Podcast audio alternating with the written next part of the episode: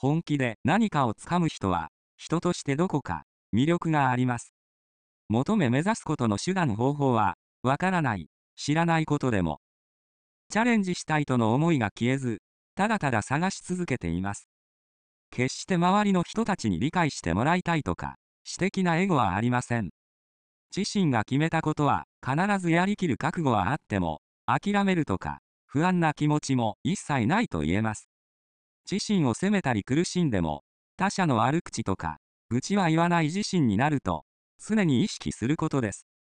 ただし、自身で決めたことが完成しないときは、他者から誤解されたり、信頼とか、信用度は、すべてなくすことも、事実として受け止めなければなりません。成し遂げたい思いが本物の人は、どんなことがあっても必ず、ことを成し遂げる覚悟と、私欲、我欲のためにしないとの覚悟で、生きていると断言できます。